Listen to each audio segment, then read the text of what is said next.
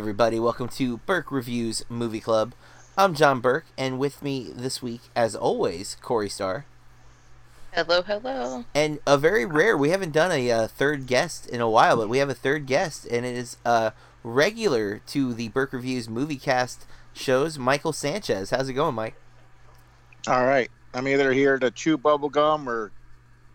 I can't finish the rest because I don't know what the rating is on this podcast. We we, we don't curse often, but it does happen from time to time. And even I, yeah. I who usually don't, uh, have slipped up a few times on Movie Club. But I have to say, um, this month, uh, if you're new to Movie Club podcast, Corey and I um, started this three years ago to try to thin our gap list, the films that we haven't seen, by making ourselves watch at least one every week um, that we had not seen beforehand.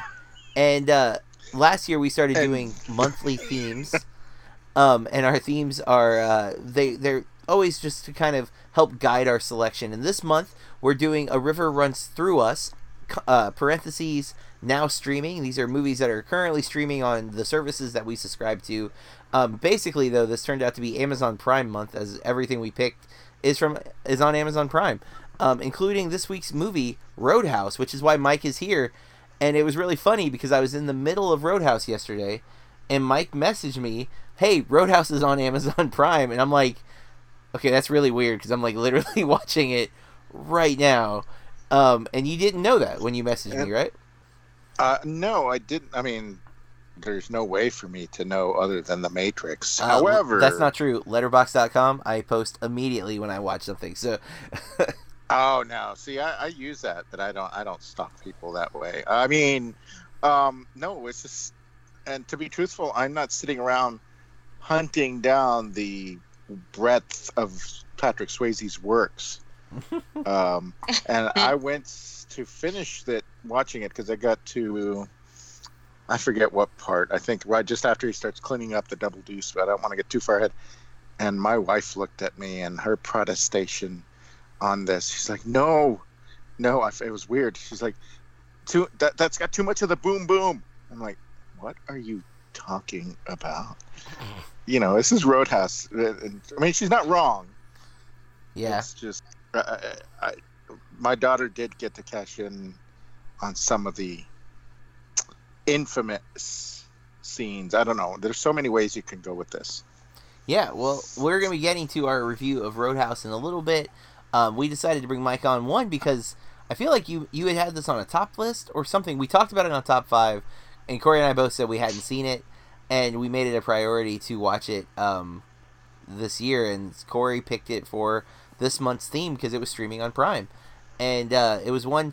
I had definitely seen clips from it. I've never sat and watched it.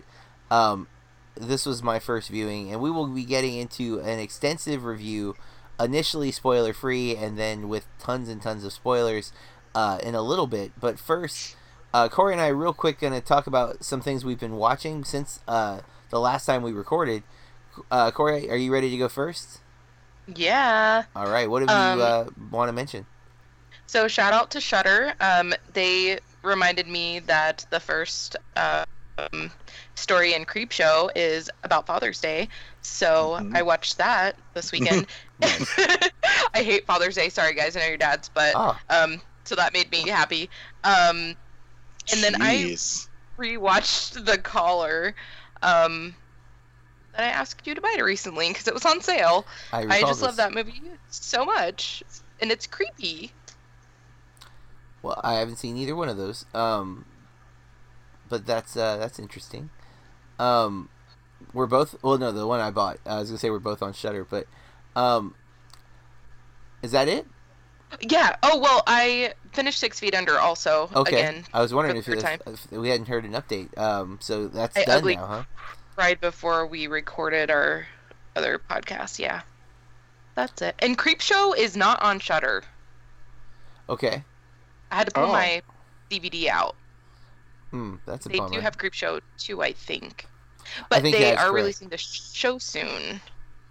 Yeah, and somebody good is attached to the show. I can't remember who it is, but I remember seeing a, a name. Lot of, yeah, they released a list of um, people that are going to be in it today. I can't remember who all, but interesting. Well, since our last recording, um, I've seen uh, four new movies. I saw Shaft, Late Night, um, Toy Story four a second time, and Child's Play. Um, but I'm not going to spend my time with those. I'm going to go with the two older films that I watched. Um, I finally watched, after all this time, Heat. Michael Mann's Whoa. Heat. Um, it's been on my gap list forever. Uh, the podcast that I keep talking about, Blank Check, is currently doing a Michael Mann uh, miniseries where they're watching the movies of Michael Mann. Um, so I've watched uh, Manhunter and uh, Thief. I skipped uh, The Keep, Mike, uh, based kind of on your recommendation. Um, and also their recommendation. I did listen to the episode, and I was like, oh, I don't think I missed anything. Um, but I finally watched Heat, uh, and I just ordered today on Amazon a two-pack of... Um, it's a Blu-ray two-pack with uh, The Insider and then uh, Miami Vice, because those are two Michael Mann movies that I have not seen that I'm going to watch. Actually, I had not seen any Michael Mann movies before, with the exception of Collateral, I think, uh, was the only one I'd seen. Um, so I'm working my way through his filmography with the Blank Check guys. Uh, Heat is amazing, and uh, I was I'm very like I knew I was gonna like it, and I don't know why I'd put it off for so long, um, but I really really enjoyed that movie. Um, and then I watched uh, one of the few Spielberg films I'd never seen this week, uh, because I'm also listening to their I think it's like a two year old miniseries where they did the DreamWorks era of Spielberg, um, so from Lost World until current basically, and uh, I never saw A I Artificial Intelligence until this week. Um, which worked out because Ch- Child's Play definitely pulls a lot from A I, in my opinion. It could be a coincidence that maybe because I just saw A I, I'm pulling a lot of similar themes. Um, but I was reminded very much of A I from Child's Play. Uh, H- Haley Joel Osment is so creepy in A I. Um, great performance, but God, it's unsettling. Uh, have you seen it, either one of you? I haven't. Yes, yes, it's, it, it's there's there's a part creepy where, all around. It is, but the part where they're like, it's early in the movie, they're at dinner, and she, the mom, I think, gets like spaghetti on her face or something, and he just starts laughing, and it's like way too much, like it's, you know, like, because he's a robot trying to laugh, and it's like, he's super loud, and it, man, it, I was creeped out. Um, but it's a very important movie, uh, the Spielberg oeuvre, partly because it was a, supposed to be a Kubrick film, and Spielberg went through with it after Kubrick died, um, to kind of like honor the man. And so um, some people have argued you see uh, parts of Kubrick in the film. Others have said no no, it's clearly a Spielberg film, or this film is bastardized because Spielberg did it, blah blah blah. There's all sorts of opinions on it. um, I'm not sure where I fall yet, but it's definitely an interesting one. um, I don't know how soon I would want to rewatch it, um, but it was it was really a... Go ahead. It's a tough watch. It's a tough watch. Yes, it it's is. It's not an easy watch. Um, and I had to watch it. Unfortunately, I had to watch it. I was at a yearbook workshop, so I kind of watched it uh, in pieces. Like I watched about an hour and a half of it, and I, f- I had to go to sleep. And then I watched like the last forty minutes, um, split into two. Uh, I was watching it while I was eating breakfast, but I was like in the general dining area, and so people came and sat with me, and I had like I'm not rude, so I turned it off when people came and talked to me. Um, but. That's that's what I've been watching. I saw, again, a lot of stuff in the theater. All my reviews for the new films are up, I think, except for Late Night. I have not posted yet, and I have not written my review of Child's Play, but probably by uh, middle of the a couple days after you've heard this, I will have posted those up at Burke Reviews dot com, so you get my thoughts there on the newer films.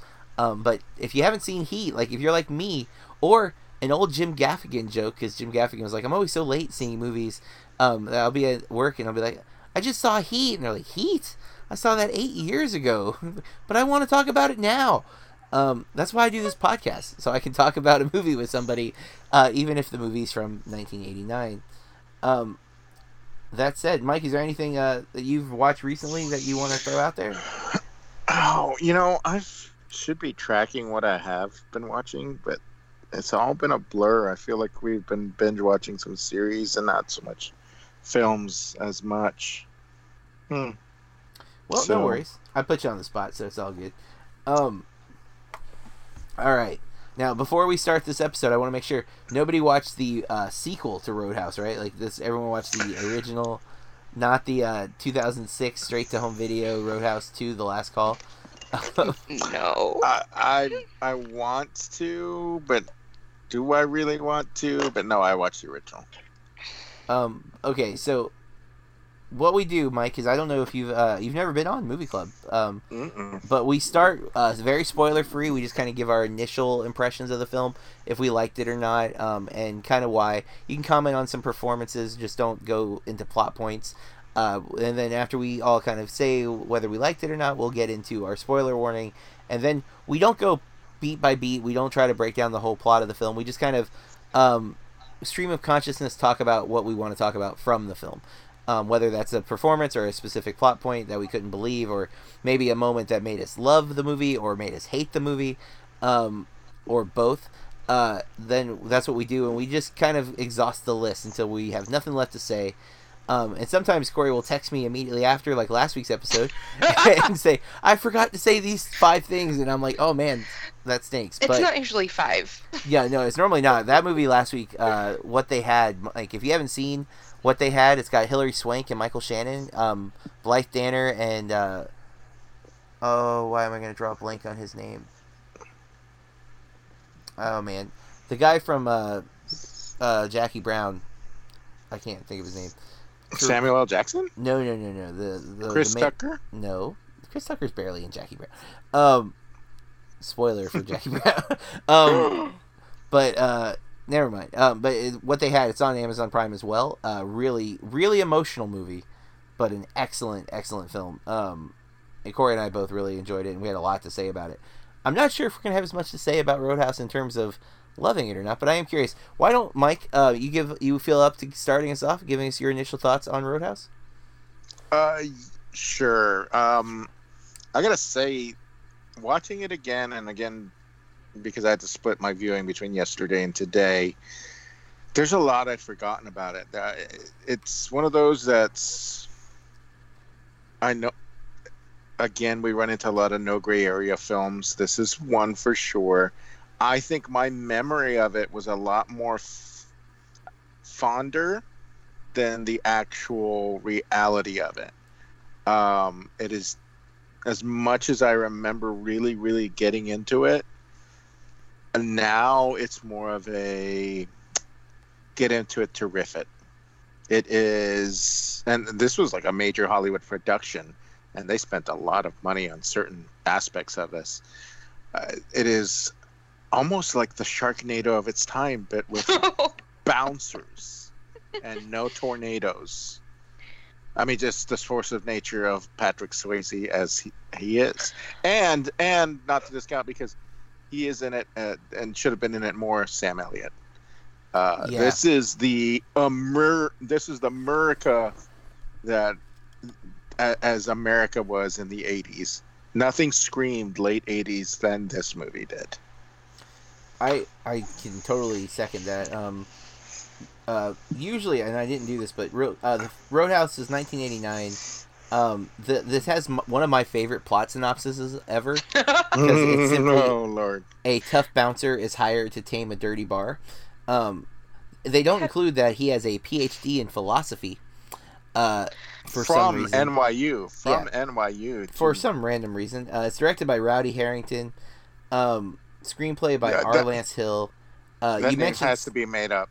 Yeah. Rowdy Harrington. Yeah, I know, right? Uh, you you mentioned Swayze, obviously. Kelly Lynch, Sam Elliott, Ben Gazzara, uh, Marshall Artigue, um, Red West, who plays Red Webster, uh, Julie Michaels, Sunshine Parker, who plays Emmett, um, and then uh, Kevin Tai, who I knew in a lot of stuff. This one's interesting. There's the bartender named Pat. His name apparently is John Doe. Which I didn't know that could be a name. Like, I don't know if that's how he whoa, registered whoa, with whoa, SAG. Whoa. Uh, well, I mean, you know, you know who he is, right? Uh, He's the uh, the killer from Seven.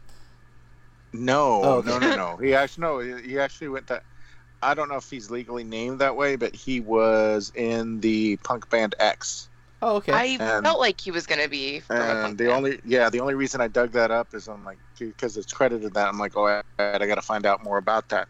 And X was heavily featured in the first Decline of the Western Civilization with, well, the, the whole band. And so I'm like, okay, that makes sense. Hence, John Doe. Oh man, and I just realized uh, there's a famous W W E E C W wrestler Terry yes. Funk. I did not put yes. together while I was watching uh-huh. it. I was that like, he looks so familiar. Like a sore thumb. Yeah, yes. he, he looks so familiar, and I could not place it. And I just finally saw who it was.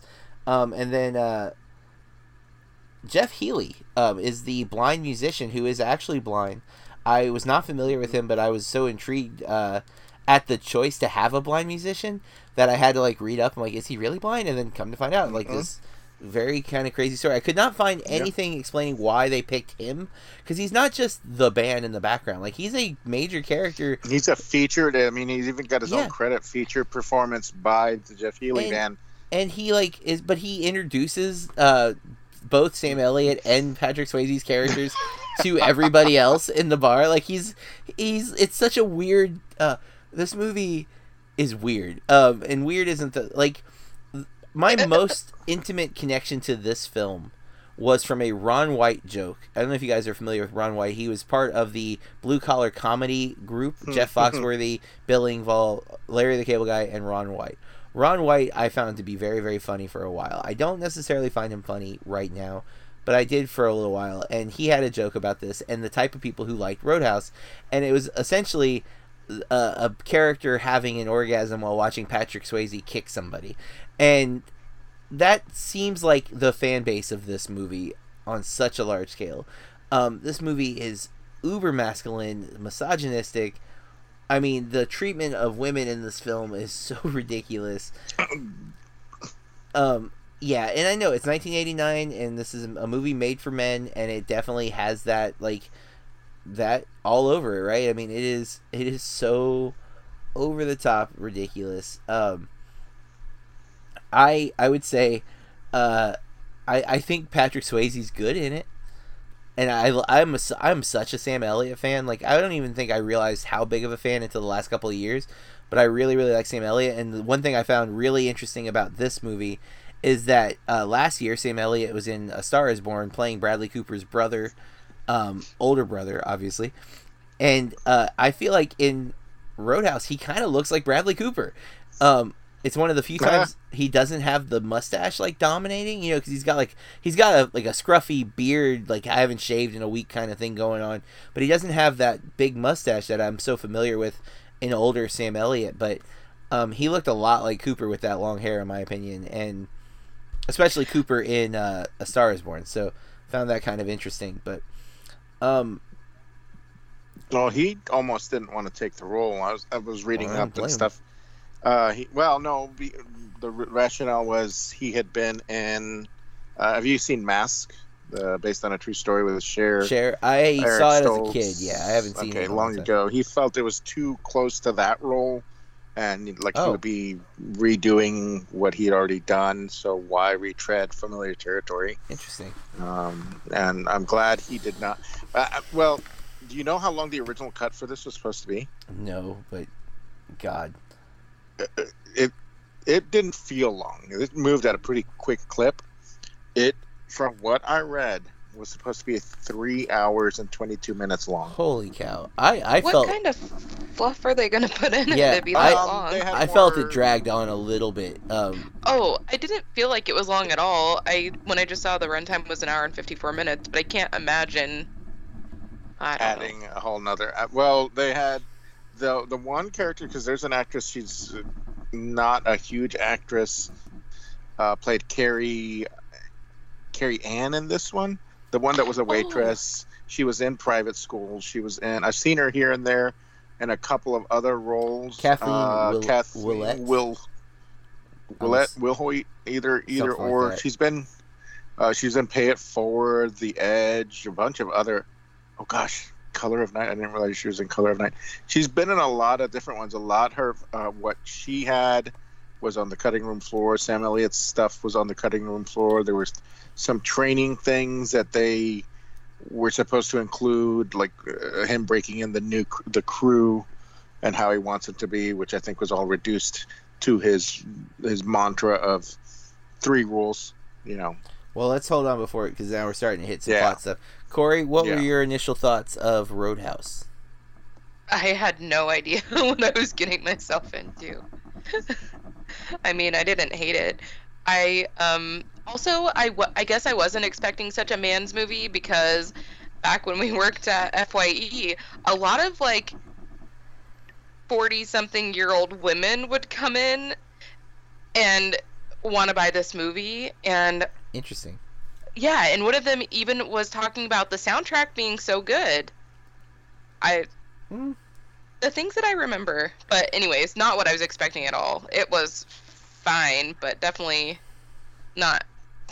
I don't know. See, I'm I'm realizing about myself what I want from movies, and there are dumb action movies or dumb comedies that I love, uh, for sure.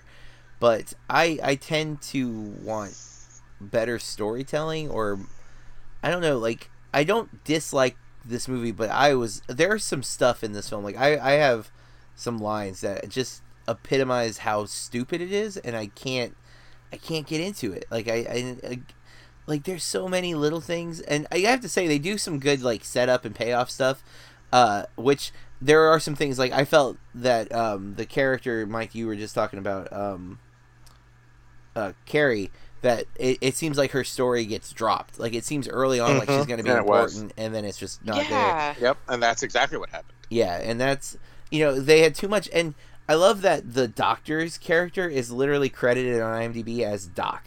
Like, not even her name. She's just Doc. Like, Elizabeth. You mean Elizabeth? She has a name. Elizabeth. Yeah. I've forgotten her last name, though. Well, I'm saying uh, that on I M D B, they didn't bother. And it's even in Doc. The movie credits, it's I think it said Doc.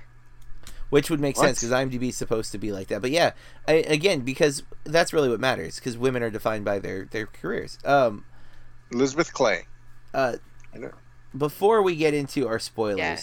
Um, I'm I'm scrolling through these IMDb user reviews, and it, it is I'm reminded of the Ron White joke, because the I can hear the voice he used reading what was written here, um, on some of these. Like, uh, this one is the one I think that really kills me.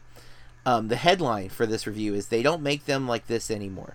And it says, "This is why I predict the American cinema and studio system will die. Nowadays, it's all boring sequels and prequels and universe uh, films." Um, and he spelled universe, V I R S E, so universe. Um, films where every woman is an engineer and hates herself and is ashamed of her own body and so hides it. I am stopping my interest in, uh, parentheses for some reason, new movies now. I don't know why new is in parentheses there. Uh, Road- Roadhouse was has brawny men, nice women, bad women, thin women, available women, fighting, music, and rowdiness. And Hollywood, okay. If you really, really insist there is a female physician, happy?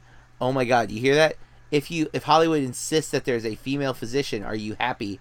And she voluntarily gets on her back on the first date. So that is the best of the many similar reviews on IMDb for this film, which I think speaks volumes. Um, of the type of person who really, like, latches on as this is the best movie. Uh, and I don't, I don't want to place judgment on people, but I am a person who, I feel like I'm modern. I want people to all be treated equal, whether the, what gender they are, what race they are.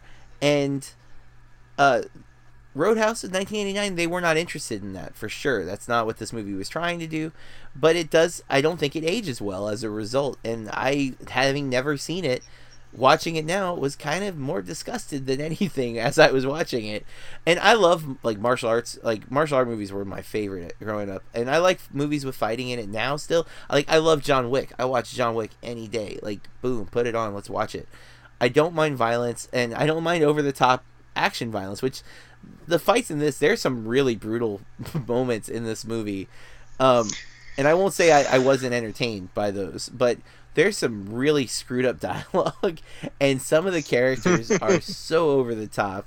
Uh, I was I was not definitely not a big fan, but I think we've said all we need to say before we get into spoilers. So, Corey, guys, from here on out, we're going to talk about Roadhouse in great detail. You've been warned. This does feel like a movie that has, like, a weird way to say the name, right? Like Roadhouse, like. It's every time that I like went to type it into IMDb, I would make it one word. Yes, me too. Uh, I I also felt like it should be one word. It's like and it brought up other Roadhouse movies. You know, um, there just, is, yeah, there's a nineteen forty-eight one that this. Yeah. They're both set in a bar. That's all they have in common. Uh, Family Guy did a, a whole bit where Peter was yeah, yep. like doing Roadhouse. I can't remember exactly the. I just know he kept saying Roadhouse, which in the movie he would kick. He never his says. Solution for everything was to kick, kick stuff. Ah, okay.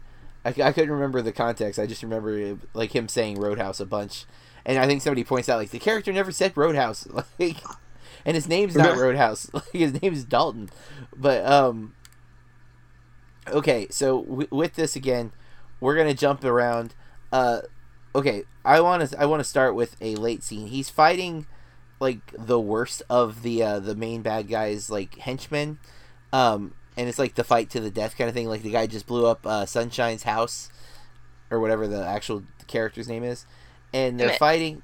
Emmett's. Emmett's is house. Emmett? That's right. Yeah, I think it's Emmett. Well, we're jumping into the the act of domestic terrorism right away. Hey man, I said we jump wherever. This we is want. What we do. Yeah. Um, it's like a domino effect. Yeah, we'll jump around, but I, I have to start with this because this okay. emb- this embodies a line that I have to bring up because this is where I'm like, this is so. There's two lines I want to talk about. This is the big one, because they're in the middle of this fight, and they're uh, Swayze's character's getting his butt kicked, and the guy says, "I used to f guys like you in prison." In prison. And it's like, oh, all right. Um, what? And to which he retorts, "Go f yourself." Yes. And to be truthful, that doesn't make sense because uh, he already said what he did in prison. So. Yeah. Yeah, it's such it's such a weird line to have a character say, especially in like a menacing kind of. I mean, it's a scary thing. If a guy ever said that to me, I would definitely be like, "Oh, um, I'm not gonna mess with you." But I want to walk away. Yeah, uh, but nonetheless. Well, well, wait a minute. How often are you running into Riverside uh, bare knuckle fights? Not uh, often. So, but I'm, I'm saying even without that context, if someone said that to me, I would be concerned. But then the other one that I thought was really screwed up was during the fight, um, during the last fight, the, uh, Swayze's character's in the trophy room of the the main bad guy, and um, it's this weird what, like he's what hiding. Is missing to complete what you know what this trophy room needs? Your ass. He doesn't say you. It's specifically your ass, and now so my brain's just like okay. We've seen Patrick Swayze's ass in this movie, and, and Kelly Lynch's. And uh, we've Kelly seen a lot Lynch more. Expected. Uh, we've seen several naked women in this movie. Uh, just Patrick Swayze's ass, though, and yet now we've had a guy who threatened to rape him. Essentially, um, I mean, ultimately. Yeah, no, no, no. He didn't threaten him. He just I mean, he said, "I used to f guys." He like might, he, he might have been reformed. Maybe, but now that that joke doesn't hold up. Now we've we've. Because for a long time, I mean, they they still joke? make the, the prison joke. rape jokes. I think it was because of the context, because then Swayze's going to beat him up. But um, prison rape has been like a real tropey kind of thing in, in movies and T V shows for way too long. Yeah, don't long. drop the soap. And yeah, like those, even SpongeBob has made a reference to that. Uh, like, he's like, here's oh. two doubloons, and it's like two bars of soap, and he says, don't drop them. Like, those are... Like, it's such a ubiquitous joke, and it's like, how has that become a joke? I, and I, I'm not sitting here, like, saying, like, I've never made the jokes myself, um, but it, it is something that when it was brought to my attention at how screwed up that joke is, I've stopped. So, again, in nineteen eighty-nine, that joke was definitely okay to make, and again, maybe I'm misreading it as a joke, a threat, whatever you want to say. I feel like this movie's so tongue-in-cheek, though, that a lot of what's being said feels really silly, um... And, you know, Swayze's trying to drop, like, the action star one-liners. He doesn't... I don't feel like he does a great job with the one-liners. Um, or maybe I'm just not convinced that Dalton is an action hero. And I am a big fan of Dirty Dancing, so maybe I couldn't separate him from that. Like, I don't... You're, like, well... reading that stuff, and I'm like, how can you... I haven't even seen a lot of Patrick Swayze's performances, and I know that Dirty Dancing is the best one. For sure, how, right? How well, can you even want, talk they're that? They're wanting to move to some sort of different Dirty Dancing in this. Yeah. I, when I, and I know it was made in, you know, eighty-nine, whatever, but, like, it just seemed like one, I don't know, all the women in it just reminded me of, like, the eighties, like, hairband music video oh, girls. Yeah. Big time, big time. Oh, jeez. Like, I... like, ugh, love your feathered but hair. I I think one of the jokes was, because you got asked about it, is who used more hairspray, Kelly Lynch or Patrick Swayze? And one of his big regrets was that hair. He just uh, the late Swayze, because he's no longer with us, sadly. Um, yeah, he died uh, the actually, year I was, I was at F Y E when he died. Oh wow! Uh, mm. He and Ben Gazzara, who played the the Wesley, big bad. The big bad, yes. Uh, both had pancreatic cancer, and I think died within a year or two of one another. Oh wow! I didn't realize that. I knew that. Yeah. About oh, yeah. I, I was digging up all sorts of information about this. I'm like, ooh, let's see what we can find out. And there's there's a lot involved for this. I mean, that fight scene, that uh, I used to F guys like you in prison. Uh, I thought you were tough. Or I thought you were whatever. There's so many different lines. Uh, that took like five days to film. Wow. And it it is what, ironically, injured Patrick Swayze enough to uh, he was supposed to be in another, you know, Rock'em Sock'em action film, but he turned it down because his knee was so blown out mm. from that, and he ended up starring in Ghost, which wouldn't have been physically demanding, as physically demanding, and that turned out pretty well. I for feel him. Like that was a way better choice. Yeah, yeah. Um, this movie is any indication. I think he was. I think he was lined up to be, if not in Predator, Predator Two. Oh, oh. Wow. Mm-hmm. But he couldn't do it. Um, it wouldn't have been Predator because this is eighty-nine. Predator's before this, right? Like, so then, so Predator Two, then. Um.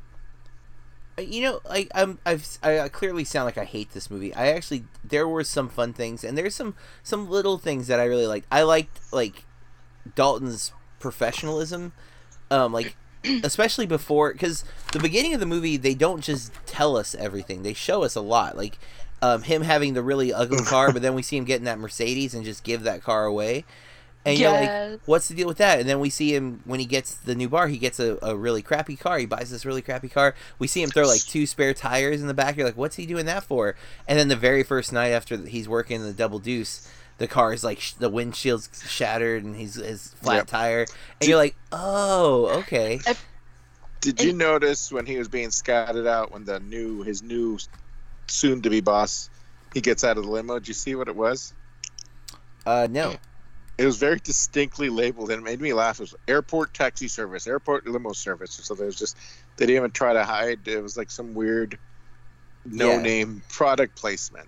Uh, and I mean, it not it, and not only uh, yeah, because I'm not trying to get off the cars because that it, it was very confusing because they highlighted the I want to say that red Ferrari pulling in mm-hmm. and sight unseen, he's going in.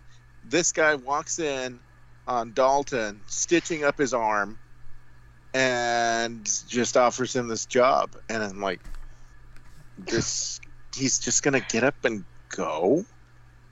It was yeah. so weird. And he does, you know, the classic, keep it. And that guy, could he not be more serious? What do I look like a valet to you? Yeah, yeah, yeah. Well, and even, like, I don't fly. Like, you know, he's... Yeah, yeah, Dal- yeah. That's the thing. It's too dangerous. But that's a, legit, but that's a legitimate thing. I mean, no. John Madden. John Madden no. never flew. I'm I'm saying that that's the thing. As bad as I think this movie is in a lot of ways, I'm I think the character stuff they did with Dalton's really interesting because they do make this, like, very fleshed-out character. The the one part that's really weak is when he's t- when he's with the doctor and he has, like, the file with him. Which even he has a good excuse for, but it just, it's for the movie, it's not a good excuse because we just get this huge exposition dump as the doctor reads the file to us. So we get all they this show backstory. You his first name, too? Yeah, which I don't remember, but... You know. uh, John, I believe. Oh, okay. I think it's well, John Dalton. How could I forget? Oh. Um, but, Corey, we've I... cut you off a few times. What, what were you trying to say? So I was just dying laughing because I really need to read a couple things from I M D B because I feel like they really do sum up the movie. Um, first, the plot keywords. Wet G-string contest. Female frontal nudity. Woman wearing a slit skirt. Girl in panties and cleavage. And then taglines. Dalton lives like a loner. Fights like a professional. And loves like there's no tomorrow. Like, I just... I just can't. Yeah. I... Like, what is this? Um, I was also going to say that I do still like him as a character because we see how, like, that philosophy he like actually does live that life. Like, he doesn't take anything personally. He teaches the people around him not to take things personally. He laughs every time his car gets trashed, and it's like, mm-hmm. ha ha, joke's on you. This is a P O S car for this, you know, purpose. Um, and he doesn't like ever get, he doesn't really lose his temper or get caught up in the moment.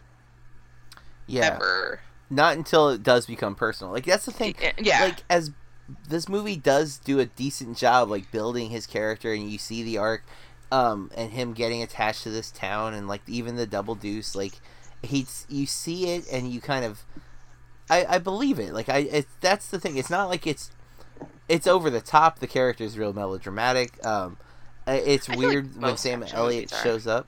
What happened?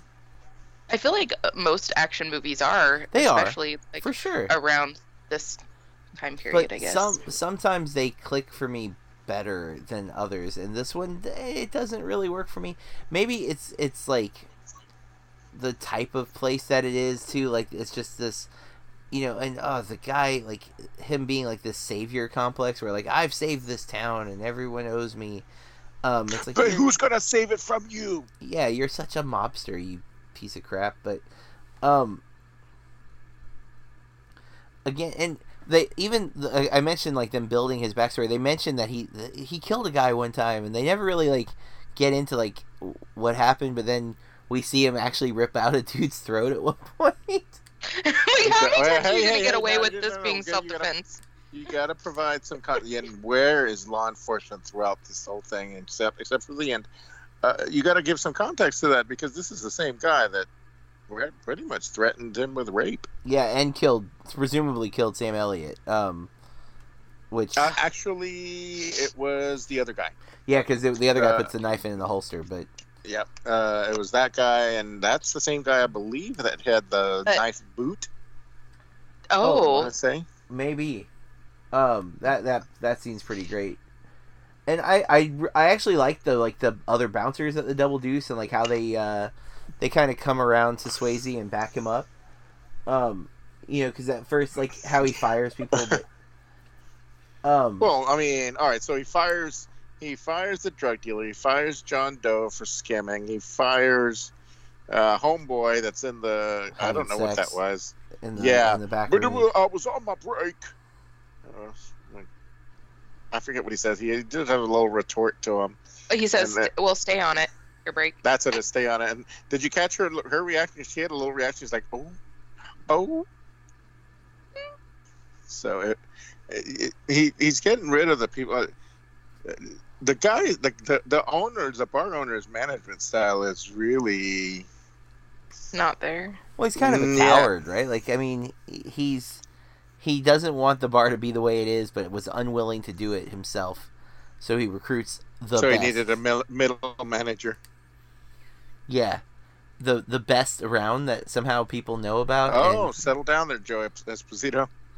I mean, that that's what's said. And then Sam Elliott obviously was better at one point, but I guess now Swayze's the best. Although Elliott's working at, like, what, I guess a strip club? Like... Or at least there was a major, quote unquote, it was a wet t-shirt contest that was crossed out to G-string contest, which meant that none of the women had tops on, so they were just walking around in their G-strings. Um, hey, and at least, at least they're kind enough to let the patrons know to not eat the big mint in the urinal. Yes. That was clearly a problem that was plaguing society. Uh, I mean, in nineteen eighty-nine. How do they know it has a minty flavor? I, mm. You can only tell by tasting it, right? Well, I, I believe now you. We would call that the forbidden mint, right? Like, that would be the internet terminology for it. Um, and, and ooh, this is how Altoids was created. Doesn't that look about the same size? Oh, as... God. It's the, it, that's the case. Bathroom urinal uh, Altoid, uh, you know. But you open the case, it's just one big one. Um, that's so, uh, if you take out like a lot of the relationships with the women. Honestly, if there was going to be one, I would have preferred to see what happens with Carrie, because Carrie seemed tough. Carrie was like, you oh, know, she's, she's like Doc. She's great. That they should have done more with her, and you can tell that they, like you said, they alluded. At that's the where that power went. Yeah. yeah. Well, and, and but like the relationship with Doc feels like ubiquitous for the movie. Like, yes, of course he has to have a female interest. She's the the pretty blonde, and then there's the whole like possessive element from the uh, the bad guy that he wanted her but couldn't have her kind of thing. Um, well, I mean, the one scene, and again, I'd forgotten of it, when, you know, he decides, Wade and he decide they're leaving town. He goes in and treats Elizabeth in much the same way, and that's very that was really bothersome. Where she's being treated as property, and it was very, like he's grabbing her, and she's like, "No, I am not leaving." Yeah, yeah, that was weird. Agreed, and that's that's where this movie really loses me is is the way the women characters are portrayed. Um, oh yeah, and that's like what really bugs me about what some of those reviews that I was reading is that it seems like the men that are writing them are like, this is how women should be portrayed. This is how all we want in a movie is a woman to be a, an object. We don't want them to have any thoughts or comments.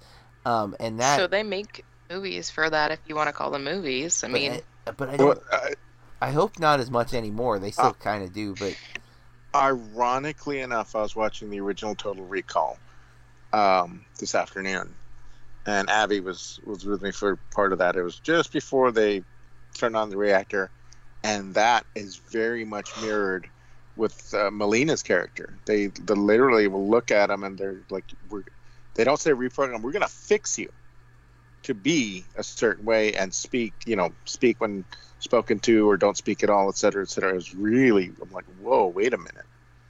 Uh, so, you know, I mean, we, I'm not saying things are perfect, but I, that stuff went way over my head. I was like, wow, that's craziness looking at it now. Yeah, and that's the thing. Like, if I if I saw this in eighty-nine, I probably would have not, you know, thought about it at all. And I, I hate that, you know. But I, I am a realist.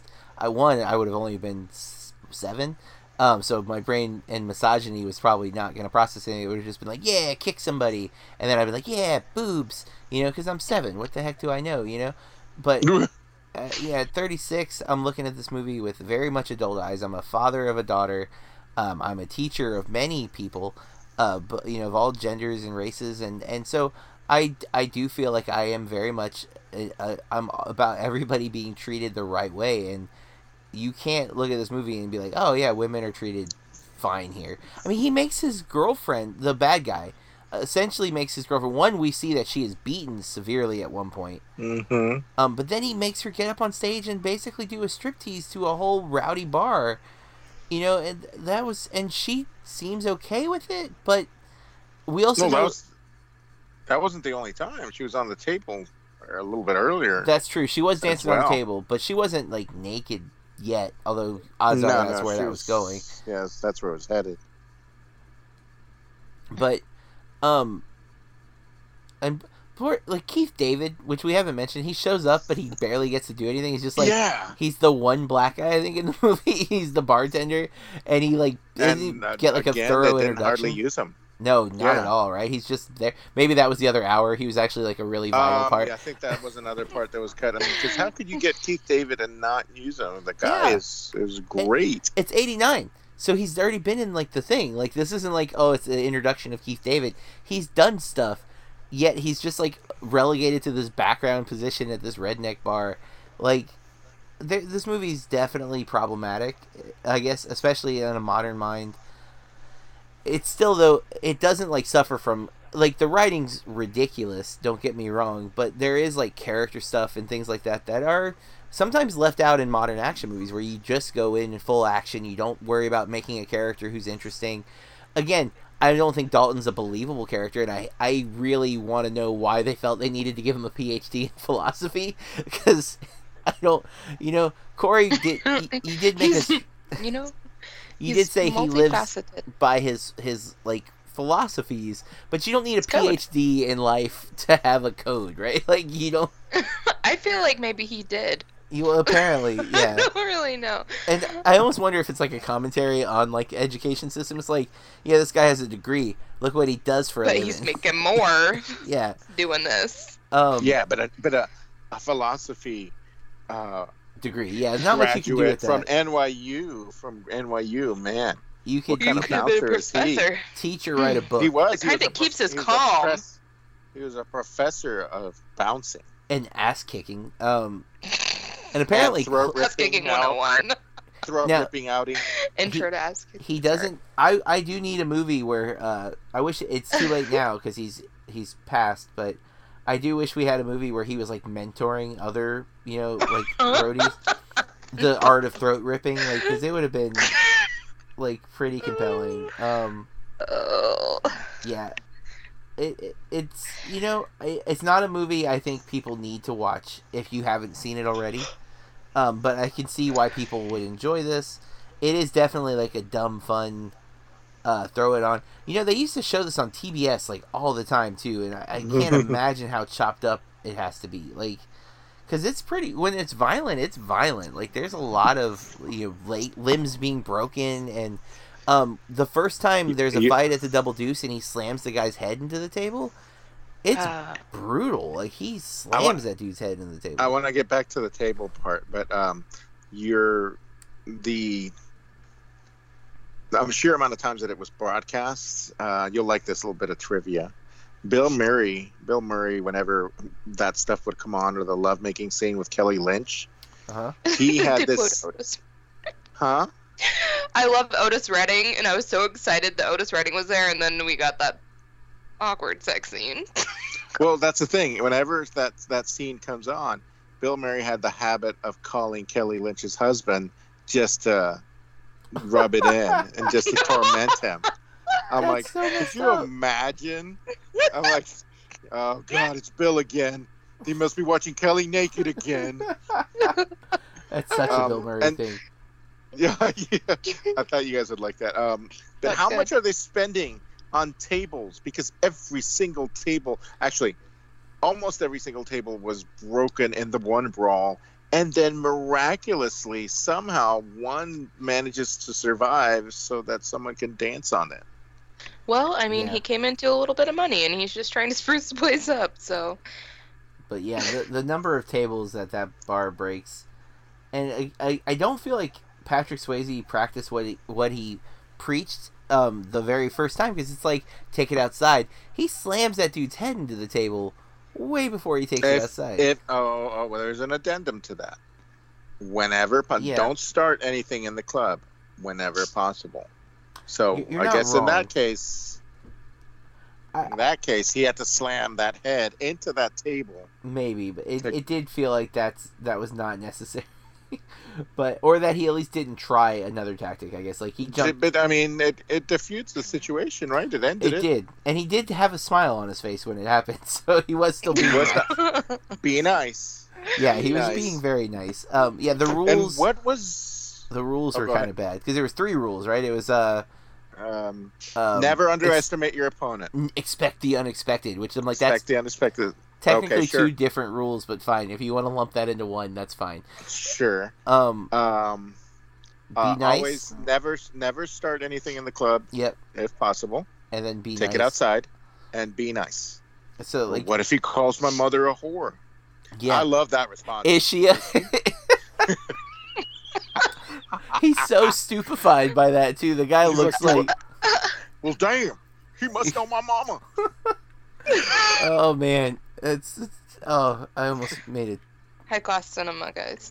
Yeah, it's. Oh, sorry, I I did feel like I needed to put my monocle and uh, a Monopoly Man mustache on. Oh, I watched this drinking uh, tea with my pinky out, um, high in the air.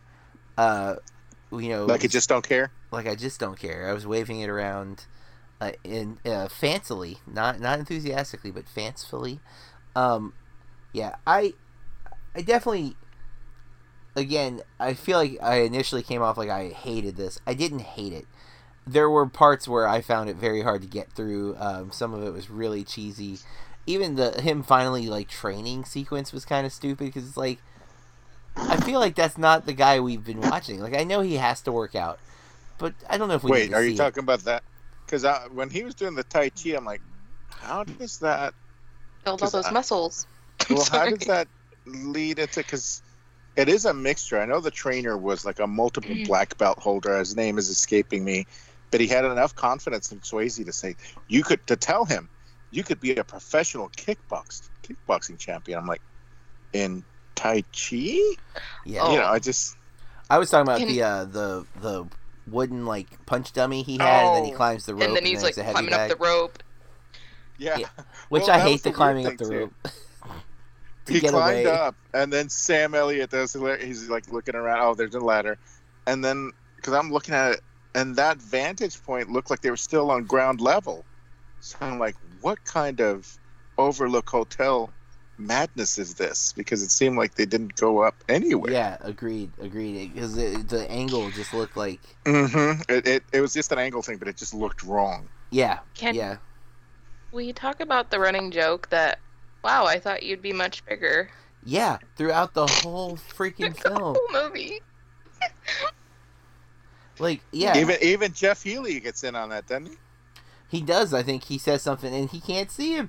Um, I know. He's been blind since he was eighteen months old. What? Oh, he. You know what? He must be Daredevil undercover.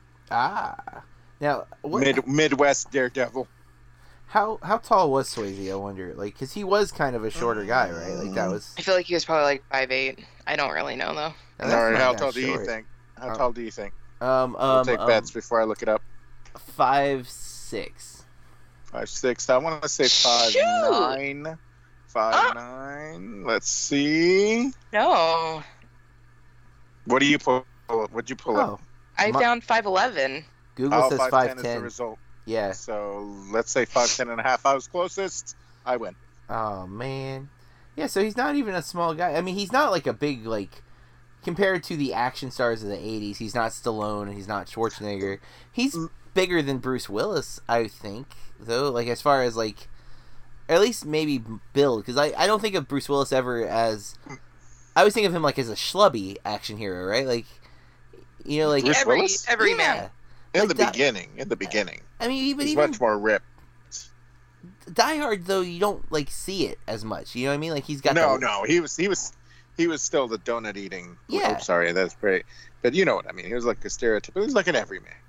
Yeah. Sure. Which is like one of the reasons I think I've always um, liked Willis more than the other eighties action stars. But I bet you, if I had to bet, they were probably watching Escape from New York and like, oh man, that's a great line. We should use that and appropriate, you know, because everybody, every time anyone saw Snake, it was like, oh, I thought you'd be taller. Because he's a pretty, you know, yeah. he's a pretty petite guy. He's not very tall. Kurt yeah, Russell.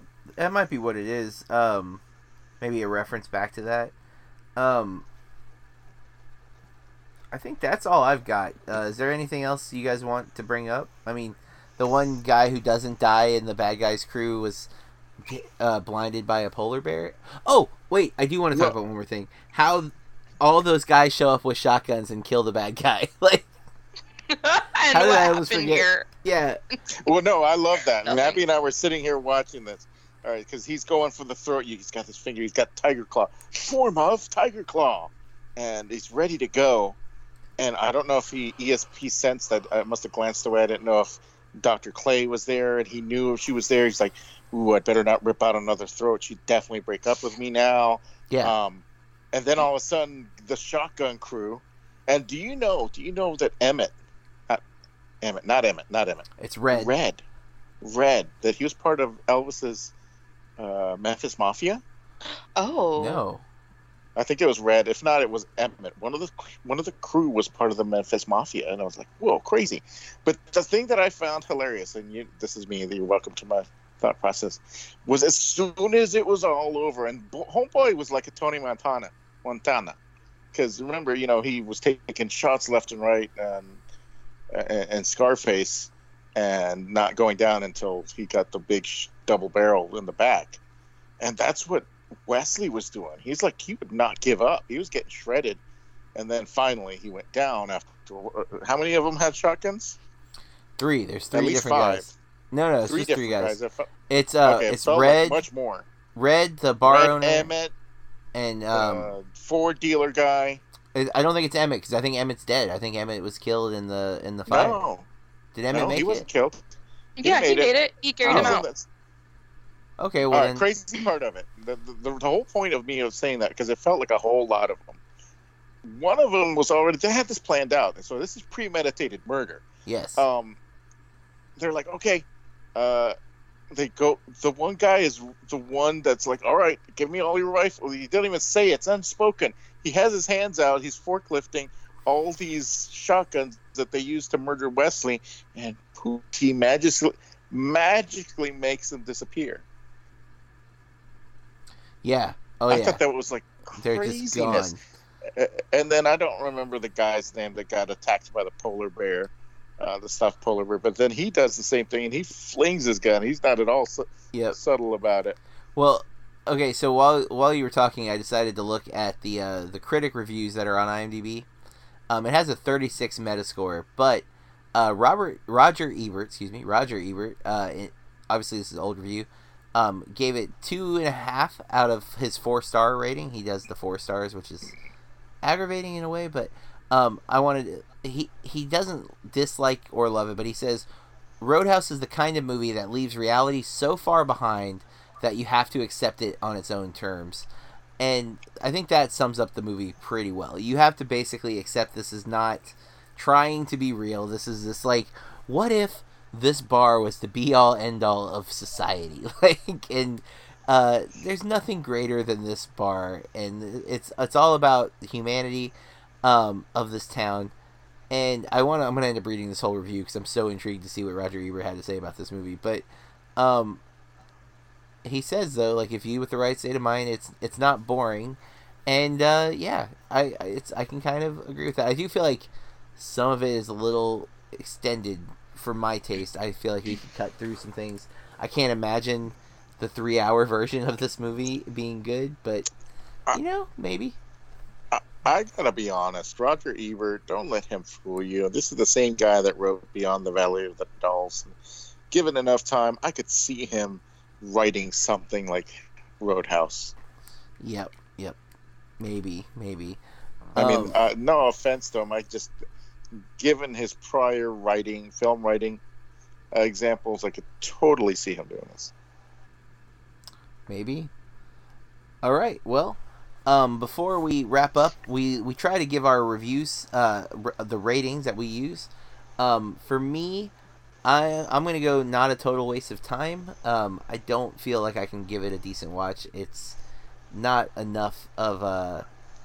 there's too many things that I don't like about it for me to go that route. However, I can totally see why somebody might even think this is a really great movie because it's got what they're looking for in a film. Mine, it's lacking a lot for me uh, to give it that kind of a rating because I don't even think the action sequences are great. They're not bad, but I don't think they're great stage fights. Um, they do they do some things right that a lot of Hollywood movies don't do right with the fighting, but I feel like overall it's mediocre. Um, at best. And uh so not not a total waste of time is my rating. uh Corey, do you know where it falls for you? Yeah, it falls between a decent watch and not a total waste of time. um I'll go ahead with, I guess, a decent watch. Oh, all right. I yeah. And Mike, I know this is again throwing you on the fly. Um the ratings are must see, not quite golden, it's basically like a four star, decent watch is three star. Um, not a total waste of time is two star, and avoid like the plague is a one star. I don't feel like you're going that low though. Uh, where do you? No, think? I wouldn't go that low. Uh, so go to, going by my Letterboxd rating because I double checked myself. I went two and a half, which is puts it right between right where we not are. A total waste of time, um, because it isn't a waste of time. But you're not. You got to go with the proper mindset. You got to understand what you're getting into. I think for sure. Um, if if you're going in expecting high cinema, this is not it. Um, if you're going expecting some of other, some similar works that Patrick Swayze has done, I mean, it, it is along the Red Dawn kind of uh, sort of action. It is not really Dirty Dancing like at all because that's, you know, it, it's it, it's its own entity. Uh, it, it's definitely problematic in a bunch of different areas. I, I know there were some spots I fast-forwarded uh, because I'm like, oh, wow. Because I think I grew up had, having watched a T V edit, and they had to edit quite a bit. Um, and I was like, wow, that's – I I just, you know. And, and I know I'm going into an R-rated movie, and I'm not saying I'm I'm a Puritan or anything of that sort. I'm just saying that uh, you know, you, it, it is shocking. Some of it's salacious and gratuitous. Uh, and, you know, it's like, I, I guess it's, when I was a sixteen-year-old, I would have been like, yeah. But coming yeah. back to it many, many years later, uh, I'm like, yeah, and I think that that has to do a whole lot of that. You said having children of our own, having a daughter of my own, having a wife, uh, and and the, yeah, I couldn't, I could not be one of those people that writes that kind of review. That this is this is if this is your vision of the way the world should be, yeah, that is disconcerting. That is a, a, a problem, and, and there are probably people that are very much that way. There are, and want it to be that way, and and and it shouldn't be. If this is in your top five films of favorite films of all time, I gotta, I would have to understand what makes this in your top. Are you liking the gratuitous T N A stuff, or the treatment uh, of women? Really, it, it is insulting. Even, like, is it the big bad guy that uh, says that another guy in the bar can touch his woman's boobs? It wasn't. It wasn't that guy, but it was. It was another guy. twenty. Yeah, it was one of the. Um, yeah. yeah. It was okay. Just some random guy, and it was another blonde. And yeah, it's like it's so much the treatment of a, a woman as property, because she has no questions or arguments about it. Goes nope. for it. She doesn't and the look only offended. Time they get upset, no, not at all. She's obviously used to it as a character. um I guess we're maybe reading too much into it, but the only time they get upset is when the guy says, because he's like, oh, well, aren't you gonna kiss him? He said, well, no, I don't have twenty dollars. Yeah. And then, you know, the fight breaks out. So it's like, I, I mean, we do gotta understand we are seeing the, I didn't do a whole lot of clubbing in my day, but we are seeing the bar crowd. I mean, we have little tiny little pubs and bars around our neighborhood. I don't know. I couldn't tell you what time is it when we're recording now. It's after eleven, nearing midnight Eastern, right? Yeah. I couldn't tell you what it's like uh, out there because, yeah, it's ten, ten of midnight. Ooh, ten to midnight. It's a crazy movie if you've never seen it. Um, I know what um, I think it would have been Visage or The Edge would have been like in Orlando during the nineties. And I remember going and not seeing some of the things that my wife remembers seeing because it was some of her friends doing certain things. I'm like, oh, uh, you know what I mean? Yeah. And it's like, okay, so there is, you know, a segment that maybe I ignored or just never even noticed until I was educated. And Roadhouse is the education.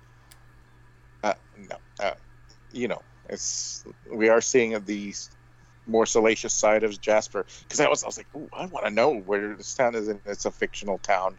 Yeah. Um, it doesn't really exist, so you cannot. And even Red's they burned it to the and, ground, right? Like, yeah, that that was like a twenty-five thousand dollar scene. Oh, uh, man. To do that. What? Uh, yeah, to to destroy that. In fact, it was so because you saw how it was and how it threw people. Um, it was so loud that people surrounding the M G M studios thought there was some serious, you know, they thought something had majorly, majorly badly happened. Um, but it, Red's Red's store and the Double Deuce, all that was a facade, and everything was all just built just to look like the, the way it was. Man, well, that's pretty crazy. Yeah, it totally is. It's a, it's a, it's a crazy everything. Um, that concludes our review of Roadhouse from nineteen eighty-nine, the Patrick Swayze action vehicle.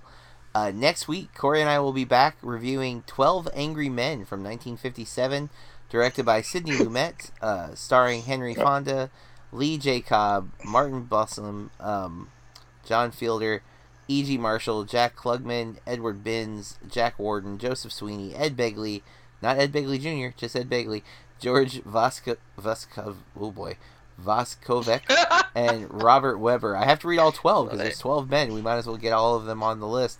Um, this is a movie that I've been meaning to watch for a long time. Very tonally different than what we just watched. Uh, uh, uh, if you didn't hear me laughing, I'm thinking, wow, that's a one eighty. Yeah, well, you know, we Corey take turns picks picking them... movies, if you can tell. How many, how many throats are ripped out in twelve Angry Men? There's twelve Angry Men, so there's got to be some stuff like that. At most eleven, right? Like, like eleven. has to, last man standing. Yeah, there has to be at least Island. one. Someone like... to rip out the throats. I mean, there I can know. be only one. Um, but it's a film that I've been meaning to watch for a long time. It is available to stream on Amazon Prime as we conclude our theme for the month of June. Uh, now a river runs through us. Parentheses now streaming. Um, we will be back next week. Mike, thanks for joining us and staying up extra late on this Friday evening. And uh, awesome. We will be back with our review of twelve Angry Men and what we've been watching. Until next time, keep watching movies. This has been a Burke Reviews podcast. Burke Reviews dot com. Do you like movies? Do you like podcasts? Or are you just lonely? If the answer is yes, and even if it's not, then check out the What I Watched Tonight Show's filmtastic selection of podcasts. Covering the entire movieverse, there's something for everyone, so come check it out. More details at what I watched tonight dot co dot U K or from all good podcast providers.